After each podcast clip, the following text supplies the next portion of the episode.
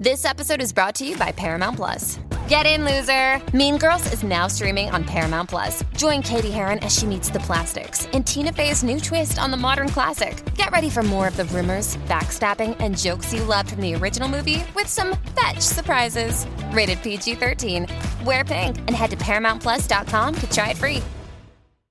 All right, so the 2021 Grammy Awards may still be nearly a year away, but it's never too early to start talking about which artists are in the running to take home Album of the Year, so let's talk it out. This is Billboard News Now for Thursday, June 25th. First up is Harry Styles' sophomore album, Fine Line, which landed Harry his second number one in the Billboard 200, along with rave reviews. And with radio hits like Watermelon Sugar and Adore You. It's a solid Grammys contender.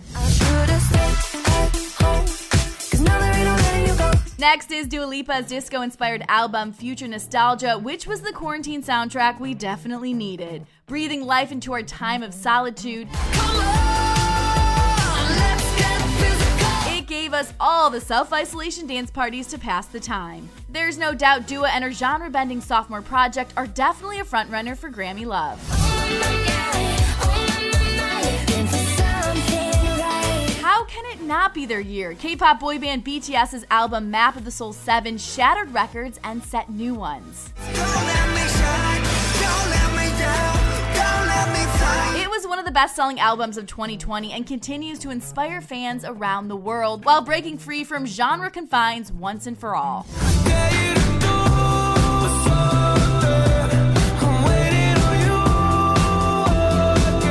Post Malone only knows how to make radio hits, something he proved once again with his album Hollywood's Bleeding. 750 Lambo in the Utah snow. Trunk in the front like that shit done, boy. It topped the Billboard 200 and features hit songs which all broke into the top 10 on the Billboard Hot 100, including Sunflower, Wow, Circles, Goodbyes, and the Ozzy Osbourne and Travis Scott collab Take What You Want. Busting all the bells out the box. I just hit a lick with the box. Had to put the stick in the box.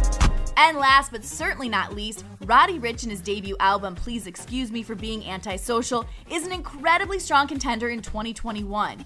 It debuted at number one in the Billboard 200, and thanks to the success of the box, even returned to the top slot in its fifth week of release. It has been a great year for music, there's no doubt about that, and I have to say there are a ton other albums in the running for the Grammys, including Selena Gomez's Rare, The Weeknd's After Hours, Summer Walker's Over It, Kanye West, Jesus is King, and even more. We've actually got a poll up at billboard.com right now, so go and cast your vote for which artist you'd love to see win in the 2021 Grammys. And don't forget to review and subscribe to our podcast. For Billboard News Now, I'm Chelsea Briggs.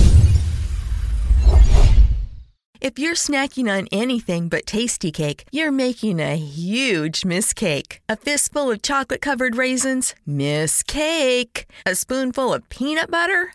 Bigger miss cake. Or the worst miss cake of all, your kid's Halloween candy, and it's April. If it's not Tastykake, it's a miss cake because nothing satisfies like a perfectly sweet butterscotch Krimpet or rich and creamy chocolate peanut butter Kandy Kake. Tasty cake, accept no substitutes.